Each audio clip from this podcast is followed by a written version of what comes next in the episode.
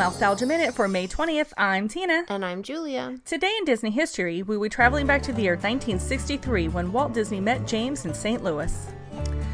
On this day in Disney history, Walt toured the waterfront in St. Louis, Missouri to contemplate the construction of a second Disney theme park. While touring the area, Walt Disney also visited the recently started construction of the St. Louis Gateway Arch.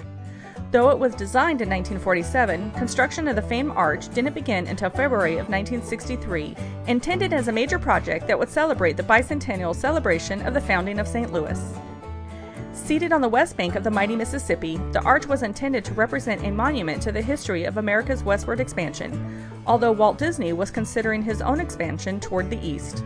Walt traveled out to Missouri in order to meet with James P. Hickok, the president of the St. Louis Civic Center Redevelopment Corporation, to learn more about the construction of this potential tourist draw and to share a plan that might bring the second Disney theme park out east to St. Louis. Walt Disney had spent his wonder years in Missouri, growing up in Marceline and Kansas City.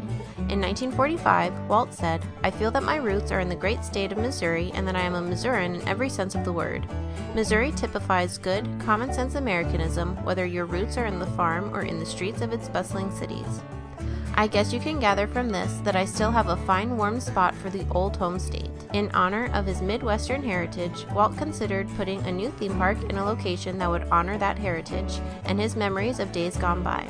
In the shadow of the arch, a stadium was constructed in honor of the Busch family, and a riverfront square outdoor mall was planned as well to be the length of a football field.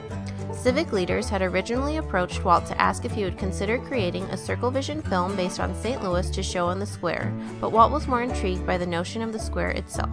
According to an AP report filed from St. Louis on May 21st, Walt Disney said he was still undecided on whether or not he would take part in developing Riverfront Square even though he had proposed a project to civic leaders in St. Louis. The article claimed that despite touring the waterfront and Gateway Arch, Walt still gave no indication what his role in the area might be. But after a conversation with James P. Hickok, the president of the Civic Center Redevelopment Corporation, he promised to return for further discussions. So Walt had Buzz Price, who had worked with him on planning Disneyland, do some research into the feasibility of building a park in St. Louis, and according to Disney historian Jim Korkis, Price eventually returned a report that showed that the St. Louis project could prove modestly profitable, combining visits by the local population with likely tourism once the ongoing construction was complete. But Walt and his Imagineers were heavily involved with projects for the New York World's Fair at the time, so Walt was hesitant to make commitments. Later in the year, Walt would announce that if he were to do anything in St. Louis, it wouldn't be simply a theater or a film. I am not interested in a tourist trap operation, Walt went on to say. I want something we can be proud of, and St. Louis can be proud of. As history demonstrates, the project never materialized. Some folks claimed that it was because Walt wouldn't support the sale of beer and liquor at his new park, though it's unlikely that this is the straw that broke the camel's back. It's noteworthy, however, that as this controversy was brewing in St. Louis, Walt and his people were already touring Central Florida with an eye toward turning the swampland into a home for a secret project that would eventually become the Walt Disney World Resort.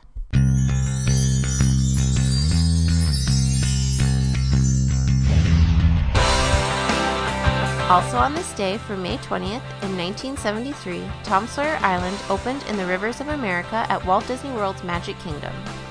Now it's time to say goodbye, so for Mousetalgia Minute, I'm Tina. And I'm Julia, and we'll see you real soon. To contact Mousetalgia Minute, email minute at mousetalgia.com. Some music files provided by FBBTS.com. Mousetalgia Minute is copyright Mousetalgia, LLC.